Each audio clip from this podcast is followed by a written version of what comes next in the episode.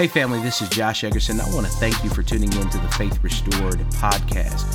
Faith Restored is a local church with a global mission to reach the lost and teach the found, and it's our hope that the word you're about to hear today encourages you, inspires you, and builds your faith. If you'd like to learn more about Faith Restored, you can visit us on our website at faith restored dot church. Now let's go live into this week's message. Amen. If you have your Bibles, turn with me to Romans chapter eight. Amen. Romans chapter eight. And uh, I'm going to begin reading at verse number twenty-six. Amen. Uh, I, I thought, and y'all got to forgive me, uh, I thought that I was going to uh, end the series today. I'm going to end it next week. Uh, and I'm going to preach a message next week entitled, Lift Every Voice and Sing. Amen. So I want you to bring somebody with you next week as we, uh, amen. And the writer is from here. Praise God. And uh, and so I'm going to I'm going to preach that next week. But this week I want to uh, do something special. Uh, Romans chapter eight, and I'm going to begin reading, Joe, at verse number twenty-six. Amen. Verse number twenty-six. If you have it, won't you say, I got it? If you don't have it, don't worry. We brought a Bible to you. It's on the screen. Hear the word of the Lord. It says, in the same way, the Spirit, someone say the Spirit, also helps in our weakness, for we do not know to pray as we should, but the Spirit himself intercedes for us with groanings too deep. Somebody say too deep. Too deep for words. And he who searches the hearts knows what the mind of the Spirit is, because he intercedes for the saints according to the will of God. And we know that God causes all things to work together for good to those who love God, to those who are called according to his purpose. For those whom he foreknew, he also predestined to become conformed to the image of his Son, so that he would be the firstborn among many brethren. And these whom he predestined, he also called. And these whom he called, he also justified. And these whom he justified, he also glorified. What then shall we say to these things? If God is for us, who is against us? He who did not spare his own Son, but delivered him over for us all, how then will he not also with him freely give us all things? And who will bring a charge against God's elect? God is the one who justifies. Who is the one who condemns? Christ Jesus is he who died. Yes, rather, who was raised, who is at the right hand of God, who also intercedes for us. And who will separate us from the love of Christ? Will tribulation or distress or persecution or famine or nakedness or peril or sword? Just as it is written, for your sake we are being put to death all day long. We are considered as sheep to be slaughtered. But in all these things, we overwhelmingly conquer through him who loved us. For I am convinced that neither death nor life, nor angels, nor principalities, nor things present, nor things to come, nor powers, nor height, nor depth, nor any other created thing will be able to separate us from the love of God, which is in Christ Jesus, our Lord. For the sake of emphasis, I want to draw your attention back to verse number thirty, thirty-seven. It says, but in all these things, we overwhelmingly conquer through him who loved us. Amen. As you're taking your seat, do me a favor, look at your neighbor and say, neighbor, we shall overcome. Amen. That's what I want to preach about this morning. We shall overcome. Father, thank you for this time. Help us now in Jesus' name. Amen. We shall overcome. It is said that these immortal words were born in the tobacco fields of South Carolina as tobacco farmers and cigar workers went on strike to protest their wages and their work conditions in the heated racial climate of the segregated South. History, unfortunately, is unable to identify the name of the original writer of this song, but somehow these lyrics took on wings and flew through the pages of history until they became the unofficial anthem of the American Civil Rights Movement. And we've heard its song echoing through our history as the mothers and fathers of the movement marched in Selma and Atlanta and Washington, D C, testifying that in spite of the hell they were forced to face on a daily basis, during one of the most dark times in American history, that as a people, we would not remain beaten under the pressure and pain of prejudice forever, but we shall overcome someday. And even though most of us come to church today looking as if we are able to handle all of the problems in our lives, and we work hard trying our best to keep it all together while we wade through the troubled waters of life, if we could be honest, we'd have to admit that even though we are fighting not just to make it, but to make it look good while we make it, deep on the inside, we're praying that we see a glimmer of hope in the midst of the darkness. We're looking for something that will tell us that in spite of all the tears and the turmoil, the pressure and the pain, that this season of trial and trouble will not overwhelm us and wipe us out.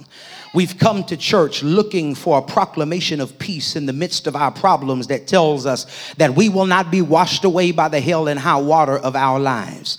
And I know I'm not the only one who wants to believe that even though it's crazy right now, even though it's difficult right now, even though it's hard to see the light at the end of the tunnel, I still want to believe that we shall overcome someday. The truth of the matter is we exist in a culture where hopelessness is at an all-time high. People are taking their own lives at an alarming rate, and it's not just people in the crack house or people in the projects or people who are struggling on the margins, but even those who seem to have it all. Even celebrities cannot find joy in their fame or in the things that they possess and are falling victim to suicide. Even pastors who shepherd and help others through their trauma are being overwhelmed with helplessness and depression and are taking their own lives because after years of fighting, they can no longer see a pathway to having victory over the darkness. And I believe that there is someone who made their way into church today, praying that they would hear a word from the Lord that would cut through the fog of their helplessness and hopelessness like beams of sunshine breaking through the clouds on a rainy day.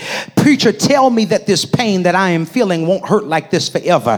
Tell me that these dark thoughts that come to my mind won't get the best of me. Tell me that this sickness in my body, this pain in my heart, the wounds of this abuse and the shame of my past will not always have dominion over me. And if you've been hoping to find some light at the end of the tunnel, if you've been praying for joy, for some comfort in the midst of a chaotic life, then I've got good news for you. If you belong to God, no matter how much adversity you are forced to face, you will not be overwhelmed by the adversity of life, but you will overcome. God help me. I know that we're hard pressed on every side, and I realize that we've been backed into a corner and it seems like there is no way out, but don't you dare give in to the spirit of despair. If you hold on to God, God will hold on to you, and he will make sure that you survive this set of circumstances. You will not drown in doubt. You will not die in your depression. You will not be defeated by this dilemma,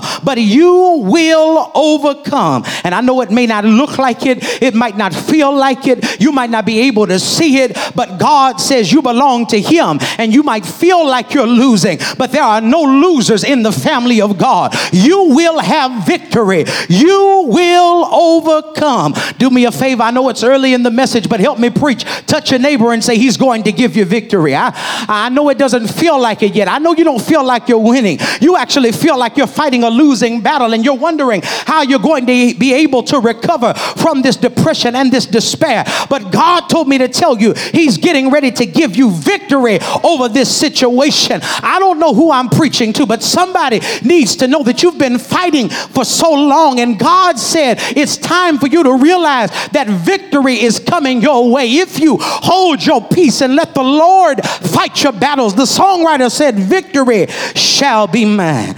Oh, God, the blessing then for every one of us who has placed our trust in Jesus is that we will not be overwhelmed, beloved, but we will overcome. And that's the lesson that God is trying to teach us in this text today. In Romans chapter eight, Paul the apostle is writing to the church that is gathered at Rome. And while Paul is in Corinth, he's hoping that he'll be able to preach to them in person so that he can share the gospel with them and impart to them a spiritual gift that is necessary for the validation and expansion of the church.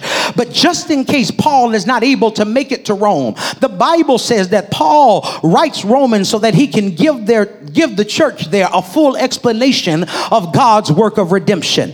Theologians have said that Romans is in fact the gospel according to Paul, because it tells the story of how God created the world and how man through his disobedience doomed us to judgment and death. But God by his mercy sent a savior named Jesus to die in our place, and by doing so give us the victory and power over sin and death. And when we come to Romans chapter eight verses twenty-six through thirty-nine, Paul is now taking the time to tell the church at the center of the Roman Empire, a church that is constantly at risk from the Jews who hated Jesus and from the Romans who put him to death, that they need not fear the adversity in their life, that they not be, need not be afraid of persecution and trial, because the victory of Jesus Christ over sin and death is God's guarantee of the ultimate and overwhelming victory over the trials of life for those who believe in his name. God help me. Let me say that again in case you didn't get it. The victory of Jesus Christ on the cross is God's promise that no matter how hard life is, it will not take you out. God help me. Why does this matter for us today? It matters because we live in a society that is having a hard time processing the pain that is caused by adversity, especially for those of us who are black. There is economic disparity, educational disparity, over policing that is often accompanied by police brutality. There is gang of gang violence and drug abuse and mass murder and hate that is emanating from sixteen hundred Pennsylvania Avenue in Washington, D C There are people drowning in mar- mountains of credit card debt and student loans and who can't find jobs to help them pay their bills. There are people dealing with sickness and some who can't even afford to see a doctor. Mothers and fathers who are praying for their children and young people who are struggling with their identity, and they want to know if there is any hope for them. And I am preaching this message today to let you know that what Paul told the church at Rome applies to you today. If you have placed your trust in the Lord Jesus Christ and believe that he is who the Bible says he is and that he did what the Bible says he did, then no matter what it looks like, you will overcome. God help me. And God is calling us as his children to reject the darkness of despair and hopelessness and live with the hope that because of Jesus we have already and we will have the victory. But the question then is, how do I live with the hope that I will overcome even when my trials have me feeling overwhelmed? Yeah, how, how can I live? How can I live with the hope that I'm going to come out when my troubles have me feeling like there's no way out? God help me. Well, the first thing you have to do, I'm in the text, the first thing that you have to do is you have to remember that you have a helper whose name is the Holy Ghost praying for you. God help me. Oh, God, verse twenty-six and twenty-seven says, in the same way, the Spirit also helps in our weakness. Why? Because we do not know how to pray as we should. But the Spirit himself, God help me, intercedes for us with groanings too deep for words. And he who searches the hearts knows what the mind of the Spirit is, because he intercedes for the saints according to the will of God. You missed it, because if you had got it, you would have shouted. Because we've come to church and shouted about the fact that we had grandmama praying for us.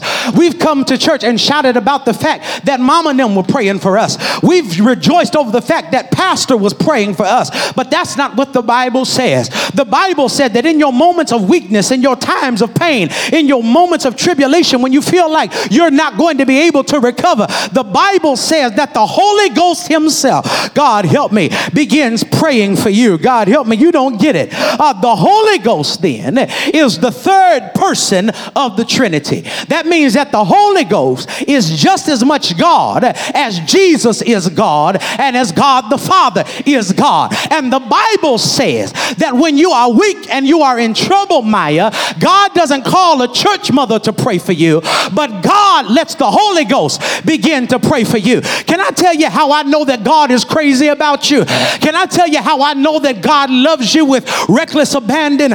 God is so crazy about you that when you get in trouble, God start talking to himself about you. God help me. Oh God, have you ever been so bothered that you started talking to yourself? That's how bothered God gets when you're in trouble. When you get in trouble, God begins to pray to himself on your behalf. God help me. Matter of fact, you might be praying some crazy stuff. You might be asking God for some stupid stuff. You might be asking God to keep you into a relationship that he's trying to break you free from, or give you a promotion on the job that he's trying to release you off of. And God says, don't listen to them. Listen to me. Talk to me. Uh, I, I want to talk to me about her. Let me talk to myself about what he's going through. Let me talk to myself about his situation. And the Bible says that whereas your prayers are feeble and flawed because they are influenced by the weakness of your flesh, the Bible says that when the Holy Ghost begins to intercede for you, God is not influenced by your flesh, but he prays, hear me, according to the will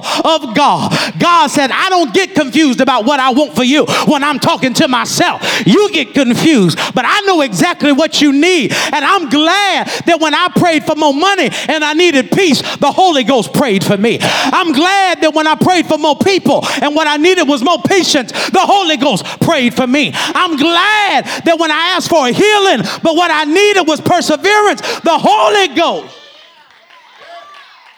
You've got a helper whose name is the Holy Ghost praying for you. But the second way you live with hope, even when you're feeling overwhelmed, is you got to acknowledge, hear me now, that it is normal to feel despair. It's normal to feel despair. But you've got to train yourself not to allow what you feel to override what you know. I'm in the Bible, I promise. Verse twenty-eight says, and we know. uh, this is a Greek rhetorical device. It is, it is an assumptive interrogative statement. It's, it's, he is saying, and everybody knows, right? But everybody may not know. But when he says, and we know, he's saying that if you've been with God for any length of time, then you should know. God help me. He, he's saying that your experience with God should be enough to teach you something about God. What should your experience then teach you about God? The text is clear that all things, God help me. Oh God, I'm sorry. I forgot why I love the N A S B. N A S B. The N A S B says it properly. It says, we know that God causes. God help me. All things don't just work together for good. Yeah. Without the divine intervention of God, all things could very well work together for your bad. But when God is involved, God help me, God causes things that should not normally work together to come together on your behalf, to benefit you in a way that it would not have benefited you had God not gotten involved. God help me. Uh, he says, all things work together. God help me. Uh, but all things don't work together for the good of everybody. God help me. You need to stop telling your unsaved, backslidden, non-Jesus worshiping friends that all things work together for your good. I don't care how much you like Travis Green. If you're not called according to the purpose of God, if you're not living according to the will of God, if you have not submitted your life to to the gospel of God, then it's not working together for your good. But if you in the house, God help me, God told me to tell you that all things are working together for your good. God help me. And so I know then that God is causing all things to work together for my good, even though I feel as if everything is working against me for my bad. Even though I feel like it's working against me, I know that it's working for me. That's why you have to learn how to trust revelation over stimulation. God help me. You've got to learn how to trust revelation, what the Lord has said, over stimulation. situation, what your circumstances are causing you to feel, because stimulation wears off. And when it wears off, the feelings that were brought by the stimulation wear off as well. Anybody who's ever had a one-night stand knows I'm telling the truth. You can be caught up in lust and lo- caught up in feelings, and then wake up in the morning and be like, Lord, what have I done? It's because you got caught up in stimulation rather than working off of revelation. But when you work off of what God has said, revelation can override stimulation. Revelation says, yes, I'm going through hell. Yes, I'm depressed. No, I don't like what I feel like, look like when I look in the mirror. My kids are acting crazy. My money is jacked up. I can't manage my time. All of these things I am feeling, and my feelings are real, but my feelings can't override what I know. And what I know is God is going to take all of these bad things over here and all of this grace over here and somehow cause them all to work together for my good. Okay. Uh, y'all don't get it? Let me help you.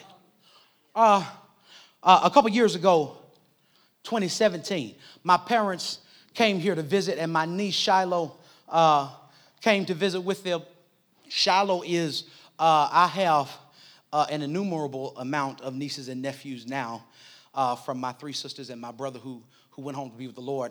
But Shiloh was my first niece. She was the one that made me an Uncle Josh. And uh, uh, when she was born, uh, I loved her uh, like she was my own. She was the first baby I ever was at the hospital to see be born. Uh, I love my niece, and so uh, we have a special relationship. Matter of fact, she looked like me. We take pictures together. Uh, she looked like a dark-skinned Tamia. And so uh, I was with my niece uh, at a place called Metro Diner. Y'all know about Metro? Yeah. Okay, and so uh, up, uh, they say they say it's where the locals go to eat. So, uh, so we went to Metro Diner, and uh, my niece asked me what was good on the menu. Uh, and I told my niece to get the shrimp and grits. And uh, uh, she says, uh, she says, well, Uncle Josh, shrimp and grits don't go together. Uh, she says, she says, uh, what what am I supposed to do with shrimp and grits? Uh, and the problem that my niece has is, uh, like some of you who do not know the Lord, uh, my niece puts sugar on her grits. Yeah, like like some of you who have not uh, been baptized in the name of the Lord Jesus Christ and have not accepted him as, as, as your Lord and Savior. My niece used to put sugar, Tiffany, on her grits. And so she did not understand how shrimp and grits would go together. Do you hear what I'm saying? And, and so I said, first of all, don't put no sugar on those grits. Number one, when the grits come out, the shrimp is going to be sitting on top of the grits. Okay? Take you some salt and some pepper and put it on those grits. So she does it. The shrimp is sitting on top of the grits. She takes salt and pepper, puts it on top of the grits. She says, Uncle Josh, it still don't look good. I said, baby, what you got to do is you got to take your fork and mix it together. And when you mix it together and you taste it, things that look like they shouldn't have tasted good together, when you're done mixing them up, they'll feel better to you and they'll taste good. That's what Paul is saying when he says God causes things to work together for your good. Everything that God is mixing together in your life don't look like it should go together. So he'll take that breakup that drove you crazy and that promotion that you thanked him for. He'll take that job you lost and that house that you can't afford. He'll take all of these things and work them together. And when you look back over your life, you'll find out that it made you better than you were before. I got to move. I can't let what I feel override what I know. I have to remember that I've got a helper whose name is the Holy Ghost praying for me. But then I've got to understand that God is using the pain of my adversity as preparation for my promotion. Yeah, God is using the pain of my adversity as preparation for my promotion. How do you know that, Pastor Josh? Well, it's in the text. He says, and we know that God causes all things to work together for the good of them who love God and who are the called according to his purpose. Verse twenty-nine, for those whom he foreknew, he also predestined to become. Somebody say become. Yeah, to become conformed to the image of his son, so that he would be the firstborn among many brethren. And these whom he predestined, he also called. And these whom he called, he also justified. And these whom he justified, he also glorified. What then shall we say to all these things? If God is for us, who is against us? Yeah. Yeah, who is against us if God is for us? Huh. Huh. I got to deal with that question. That's, that has a question mark at the end of it. Remind me to come back there. If God is for us. Uh, if God is for us. If, if, if God is for us. Okay, I'll come back to that. Uh, you've got to understand then, beloved, that your pain is preparation for your promotion. Uh, God is great enough to take the problems that you go through and use them as a training ground to make you grow. Okay, uh, y'all gonna make me work hard. The, the amazing thing about your life is that the devil thinks he's hurting you by sending trouble into your life.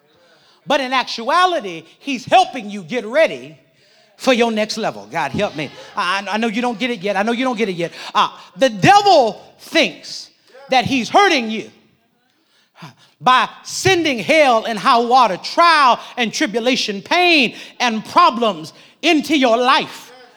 And God is allowing you to handle them. But God is such a good, good father that he wouldn't allow you to deal with anything that wasn't going to make you better in the end. So God lets you go through it, and the devil thinks he's hurting you, but in actuality, he's making you strong. You're getting ready to be stronger at the end of this. He's getting ready to help you in ways that you didn't know you could be helped. And is there anybody here that can look back over the pain of your life and remember that the reason why you're better now is because God let you go through some stuff that you cried over, some things that you asked him to take from you? A marriage you said, God, let her leave. My God, let her leave me alone. Take her away, Jesus. Lord, let him go. Let him leave with the woman and never come back. But God let you stay there, and now you're better than you were before. Is there anybody here that hated a job, could despise your supervisor, your co-workers, got on your nerves, but God used it to transform you into something better than you used to be? God says the devil thinks he's hurting you, but he's making you better. Uh, and what we often fail to realize is that the size and severity of the obstacles in our lives are often an indicator of the size and significance of our purpose. Because God doesn't trust people with small purpose with great pain. God help me. Let me say that again. I want to make sure y'all got it on this side. God does not trust people with small purpose with great pain.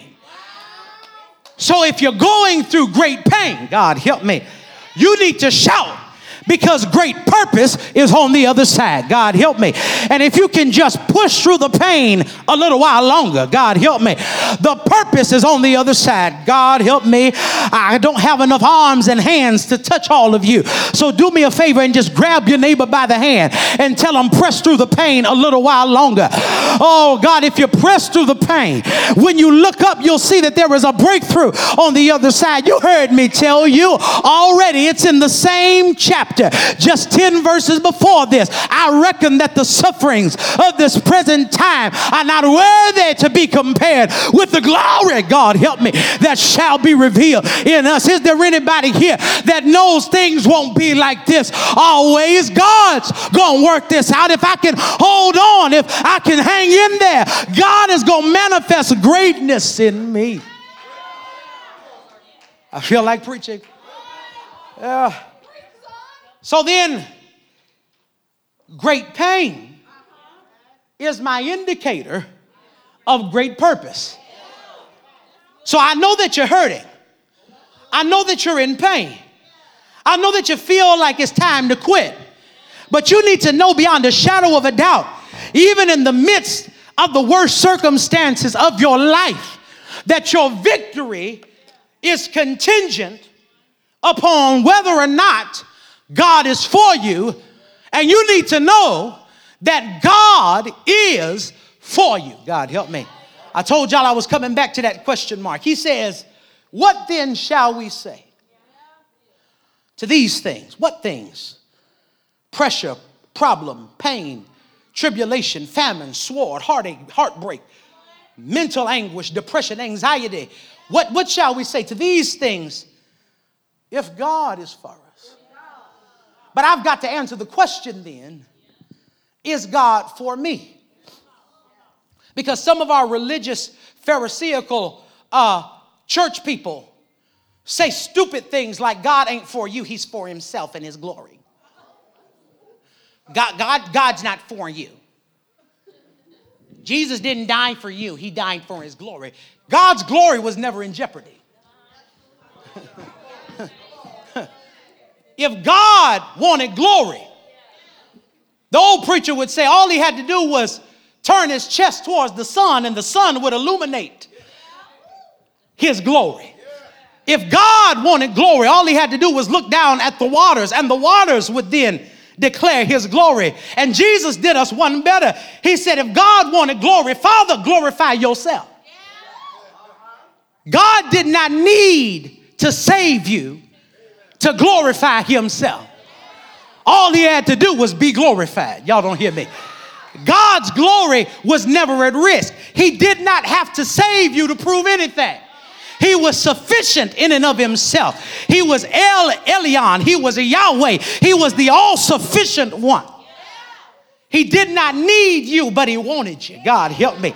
He didn't have to have you, but he desired you. God, he was the perfect relationship. He did not need you to complete him. He was complete when he met you, but he said, you enhance this relationship by being in it. I just like to be with you. Yeah. He, he says, and because of that, beloved, you got to know that God is for you. God help me. I, Oh, God, I, I wish y'all would get it today. I, I wish you would understand it. God is for you. The Greek word there, and I'm coming back to this word, it is a Greek word, uper. It is uper, uper. It means over and above, on behalf of, overwhelmingly in favor of, or benefited by the actions of another. It means that God is blessed by blessing you. God help me. That it blesses God to fight on your behalf. God help me. That God enjoys coming to your rescue. I don't know who I'm preaching to. Somebody needs to understand that God is uper you. God is, it is God is God. I feel like it now. Uh, can I work? Can I show off my education a little bit? Can I, can I, can I be a little technical for a moment? The word is theos, uper hemon. God is for us in the Greek. It, it means that God is overwhelming on our side. It means that if there was a David jersey or a Teresa jersey or a Tiffany jersey, that God would wear your jersey. He's on your team, beloved. He is for you. And the reason why you are going to make it out of this circumstance is not because of you, but it is because of who is fighting on your behalf, which means that you're going to be able to celebrate the victory like you were fighting and you were never on the field. Uh, oh God, God is for you. I, I wish somebody would get that and, and understand it and celebrate it, because everybody thought that God was against them. They, they thought that because of the sins that they had on them and because of who they slept with that they weren't married to and because of the mistakes that they made and because of their track record and because of their prison record and because of the mistakes in their past that God was against them. But you better know that it does not matter what you've done in your past. God is for you, and he's been for you from From the beginning. There is nothing that can make God change his mind about you. God is for us. Uh, so then Paul is telling, Lord have mercy, I got to quit. Paul is telling the Roman church that the victory of Jesus Christ is God's guarantee, beloved, of ultimate and overwhelming victory over the trials of life for all those who believe on his name. That if we belong to God, we will not be overwhelmed by the adversity of life, but we shall overcome. And if we believe this, the question then becomes, beloved, how has God accomplished this overwhelming victory? How do we overcome the adversity of life? If you take a note, you can start here. Uh, uh, number one, we overcome because we have been saved by unexplainable grace. Yeah, we have been saved by unexplainable grace. We overcome because we've been saved by unexplainable grace. Look at verses thirty-one through thirty-four. You got your Bible open? You got your app unlocked? Hear the word of the Lord. It says, "What then shall we say to these things? If God is for us," somebody say, "He's for me. Who is against us? He who did not spare his own son, but delivered him for us all, how will, how then will he not also with him freely give us all things? And who will bring a charge against God's elect? It is God who justifies. And who is the one who condemns? Jesus Christ is the one who died, yet rather who was raised, and who is at the right hand of God, who also intercedes for us." In verses thirty-one through thirty-four, Paul is telling us that we have been saved, beloved, by the unmerited and unexplainable, the inexplicable grace of God. And he makes the argument that if God went through the trouble of giving us Jesus to secure our freedom from the bondage of sin and death, then he would never allow us to fall into the condemnation of sin or circumstance ever again.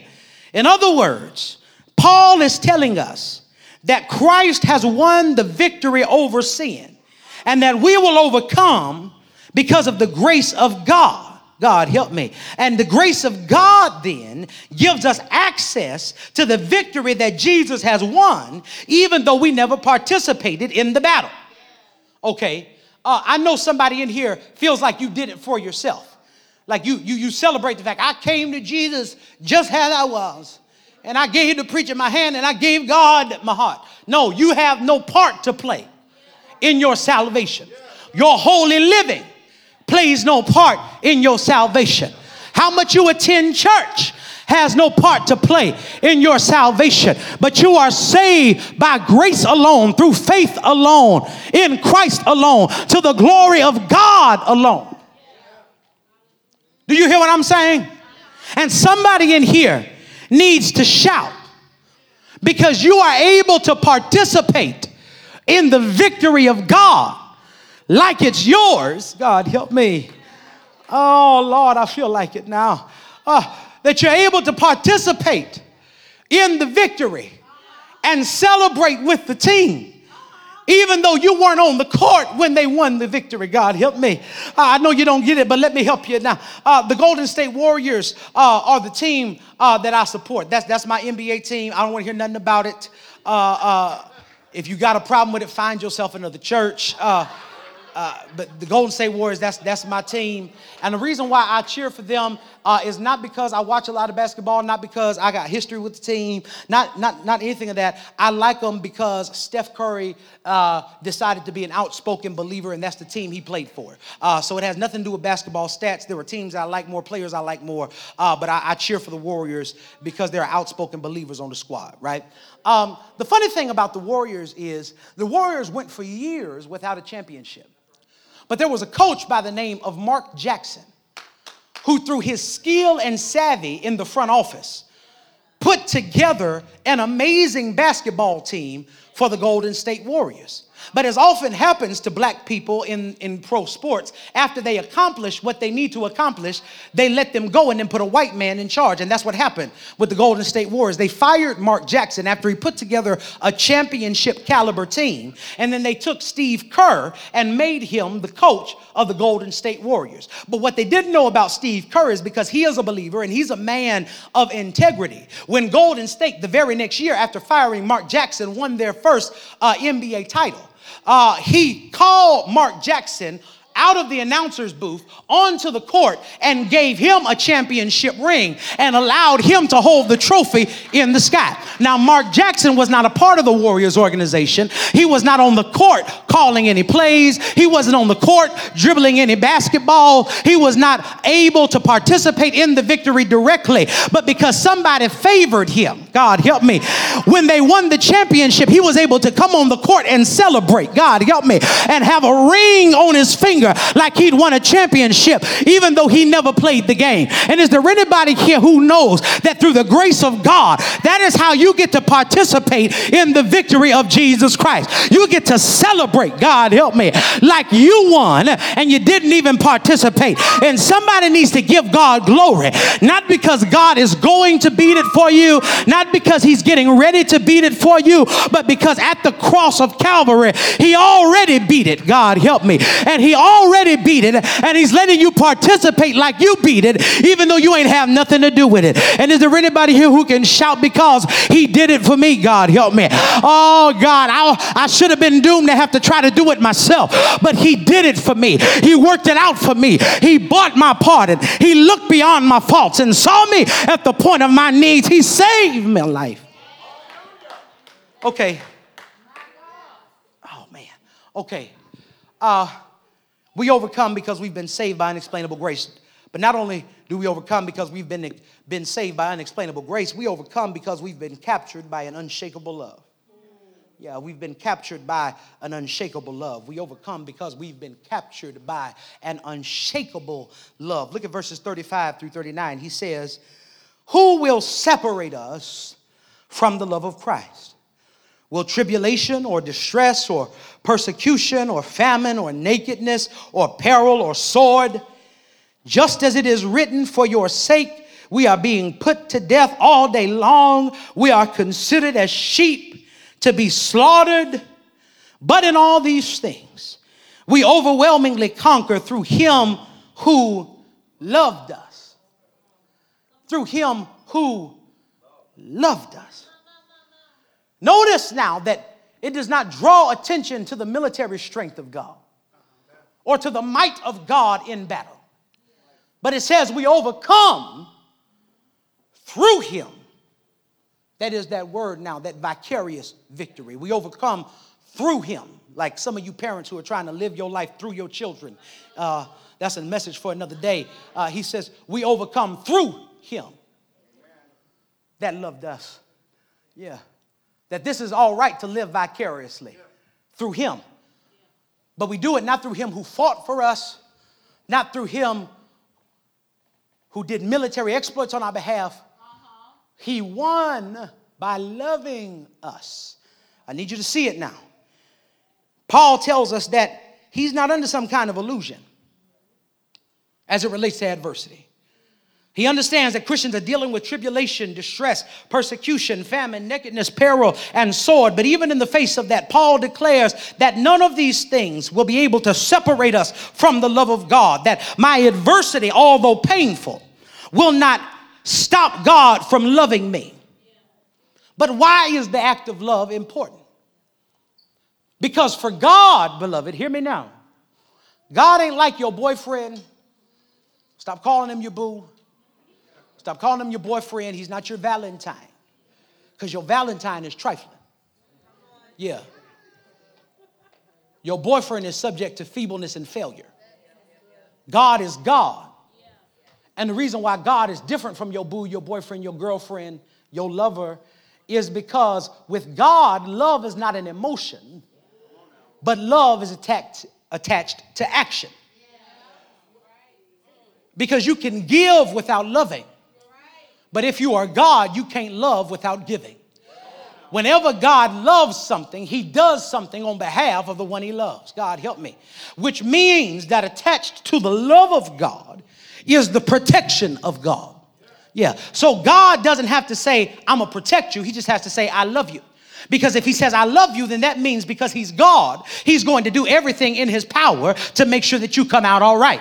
So his love then is a guarantee of protection. God help me. I wish somebody would understand it now. God says uh, that he is going to love you and he's going to protect you. Because God loves you, God is going to keep you. So unlike my friends or my sometime in relationships or the church people who say they're going to pray for me but never find time to do it, according to the text, God proves his love for me by not leaving me in my trouble, but loving me through my trouble. God help me. Notice now that the text does not promise deliverance from trouble. God help me. But it promises love while in trouble. God help me. Because anybody can love you when you're out. God help me. But it takes real love to stay attached to you while you're still in it. God help me. While you're yet going through, while, while you're still dealing with it. God says, I'm going to love you while you're going through. And God sticks by us even while we're in the middle of the worst situations of our lives. God hangs in there with us when everybody walks away from us, when people judge us and they hear our story and they see who we're still friends with and who still loves us and who we still love. love back, and they judge our relationships, but God says, I'm going to love you even while you're in the midst of it. And is there anybody here who can praise God because he loved you while you were going through? God help me. Uh, that he loved you while you were in the midst of it. He didn't wait for you to change before he loved you, but he loved you so good that it made you want to change. Who am I preaching to in the building that can say it's the love of God that drew me to repentance? I don't live right because I'm afraid to go to hell. I live right because I know I should be in hell. But God let me wake up this morning. God let my eyes pop open. And so I don't live holy because I'm scared. I live holy because I'm grateful, because I know he didn't have to save me, but he looked beyond my faults and saw me at my need. All right. Let's quit. We overcome because we've been saved by unexplainable grace. Somebody say unexplainable grace. Unexplainable grace. We overcome because we've been captured by unshakable love. Somebody say unshakable love. Unshakable love.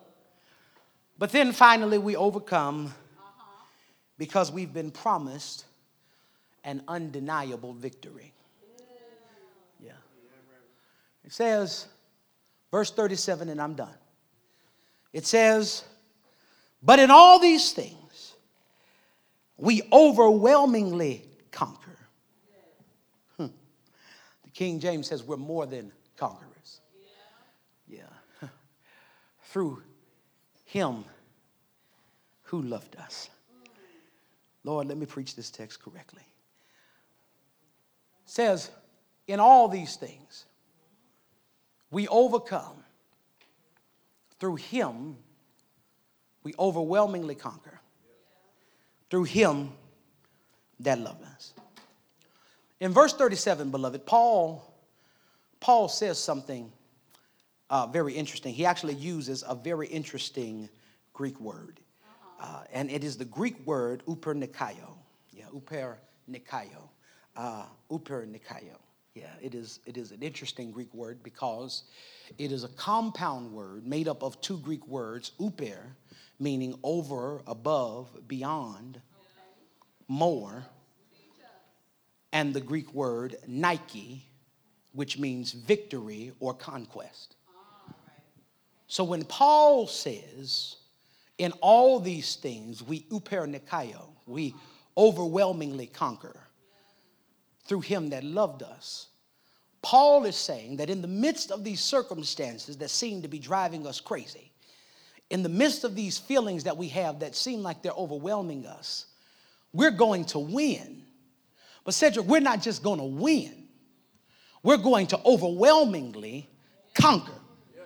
We are going to upernikaio. Yeah, yeah. We're going to overwhelmingly conquer. Now, y'all don't get it yet, but that presents a problem for me. Because when I do a study of, uh, of the Greek word Nike, when I do an etymological study of the Greek word Nike, I find out that there is no such thing as a half victory. Yeah, there's no such thing as a partial victory. Victory has to be complete or it's not victory. At best, it's a tie or a draw. But if victory is partial, then it's not victory. So then my question then becomes, how is victory overwhelming? What is an overwhelming conquest? If victory is victory, if I won, I won. If, if I'm going to the Super Bowl, if I win by one point, or if I win by twelve points, I still won the Super Bowl. So God, you got to help me. I'm a former athlete. So explain to me, what does it mean to uper nikaio? What does it mean to have overwhelming victory? And as I did my study of the word uper nikaio, I found out that it speaks to then athletically an overwhelming or blowout victory. A one-sided victory, God help me. A victory that is so one-sided that the other team was not even close. So then it means that if God is guaranteeing me a blowout victory, it's only a blowout if I score more than the enemy that's playing against me. But there's a problem. I didn't know that anybody was keeping score. But what Paul says is that in order for you to uper nikaio, God help me, in order for there to be a blowout, that means that somebody, God help me, is keeping score. God help me, you ain't got it yet, because if you got it, you would have shouted. Somebody somewhere is paying attention to the game. Lord, have mercy. And they're keeping score.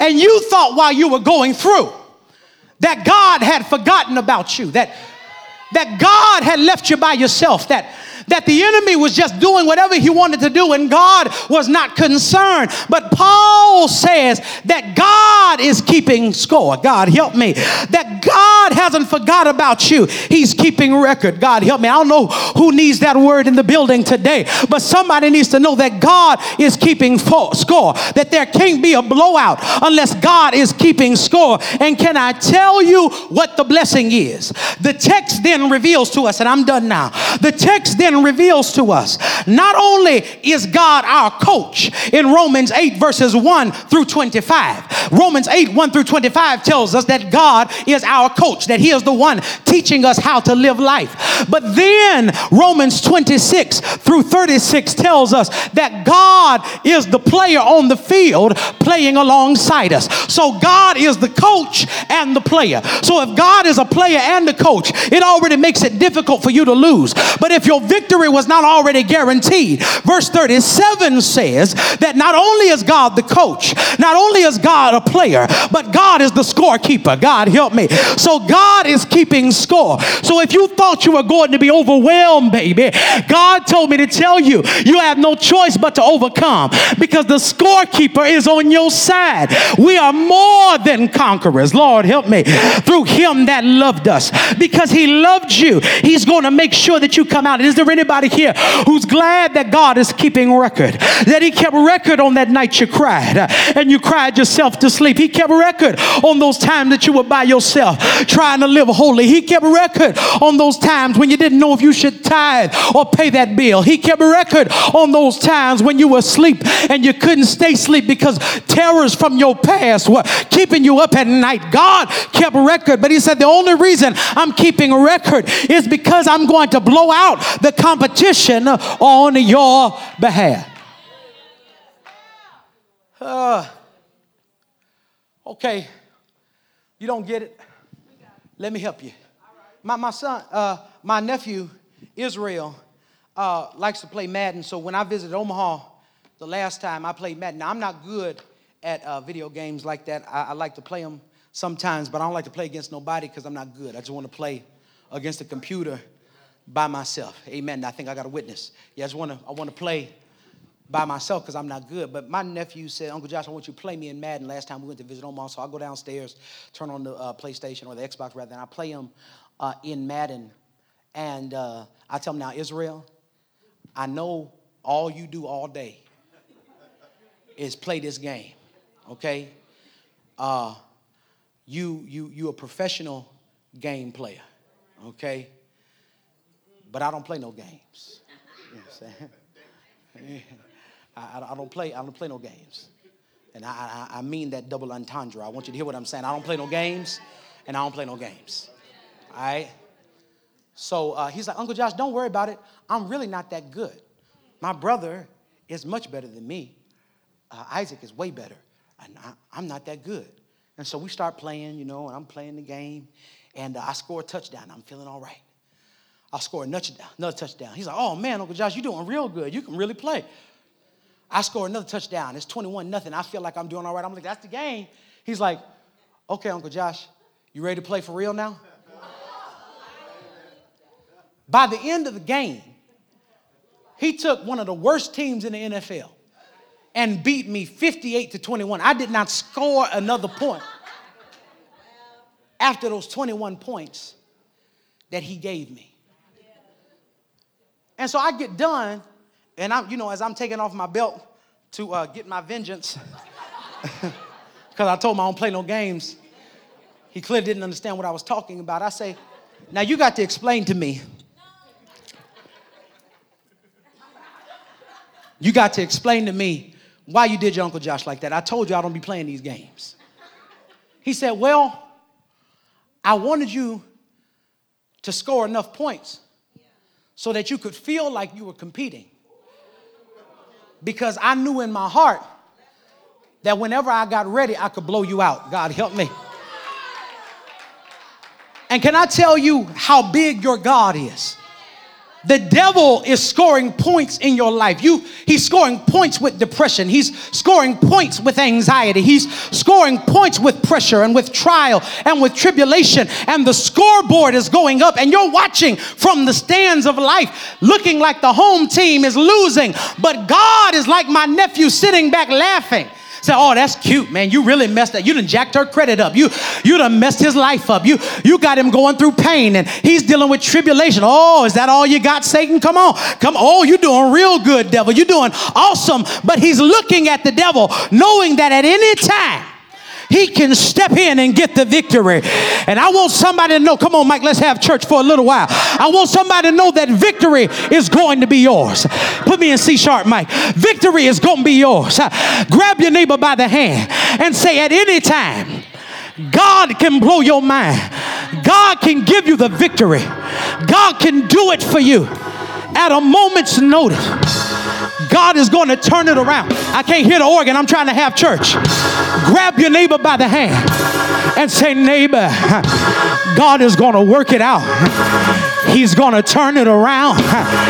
He's working in your favor.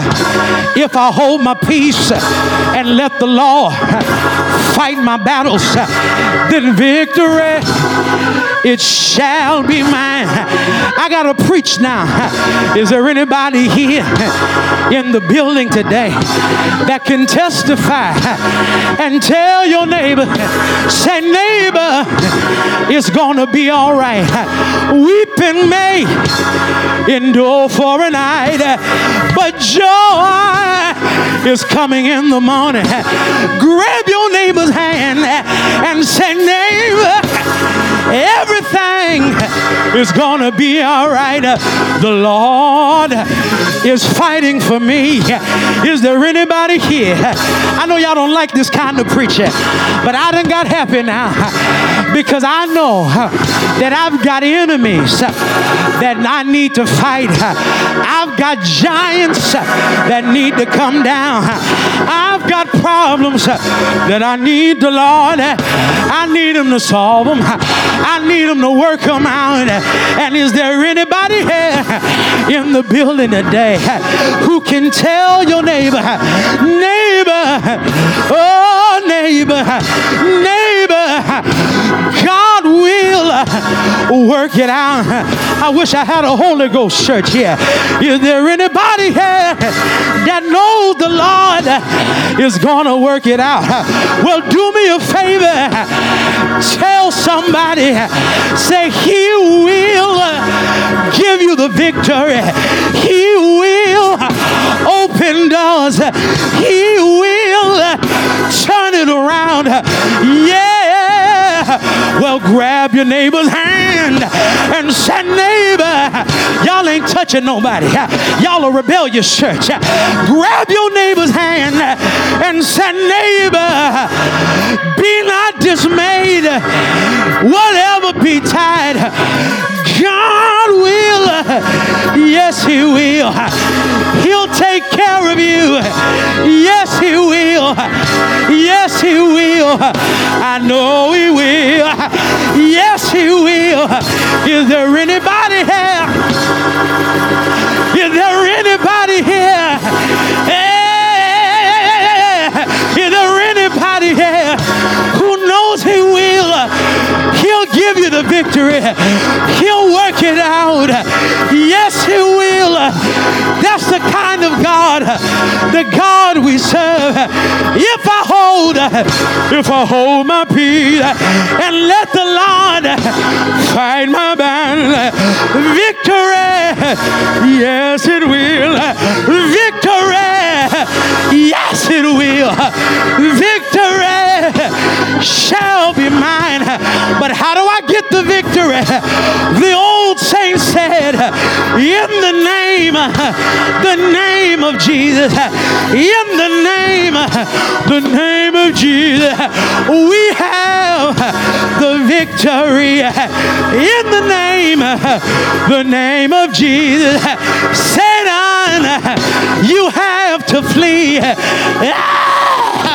Tell me, who can stand, stand before us when we call upon that great name? What is the name?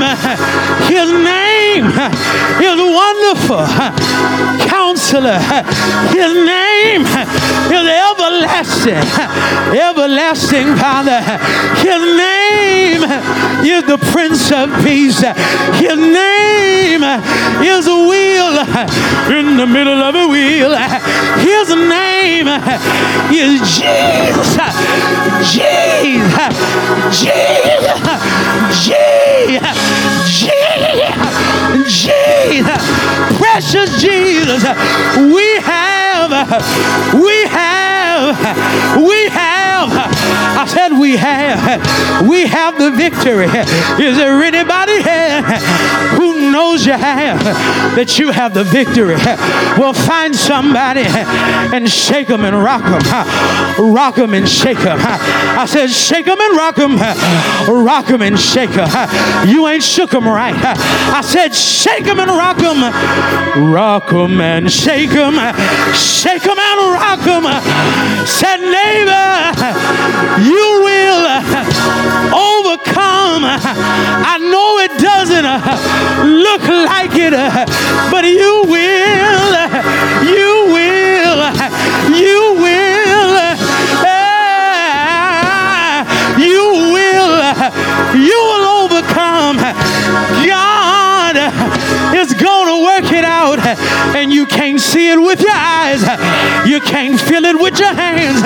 But the old saint said, deep in my heart, deep in my heart, deep in, deep in, yeah, deep in, deep in my heart, I do believe that we, that we, that we, that we, that we, we shall overcome someday. Say yeah, say yeah, say yeah, say yeah, say yeah, say yeah, say yeah. Won't it do it? Won't it do it? Won't it do it? Won't it do it? Won't it do it? Say yeah.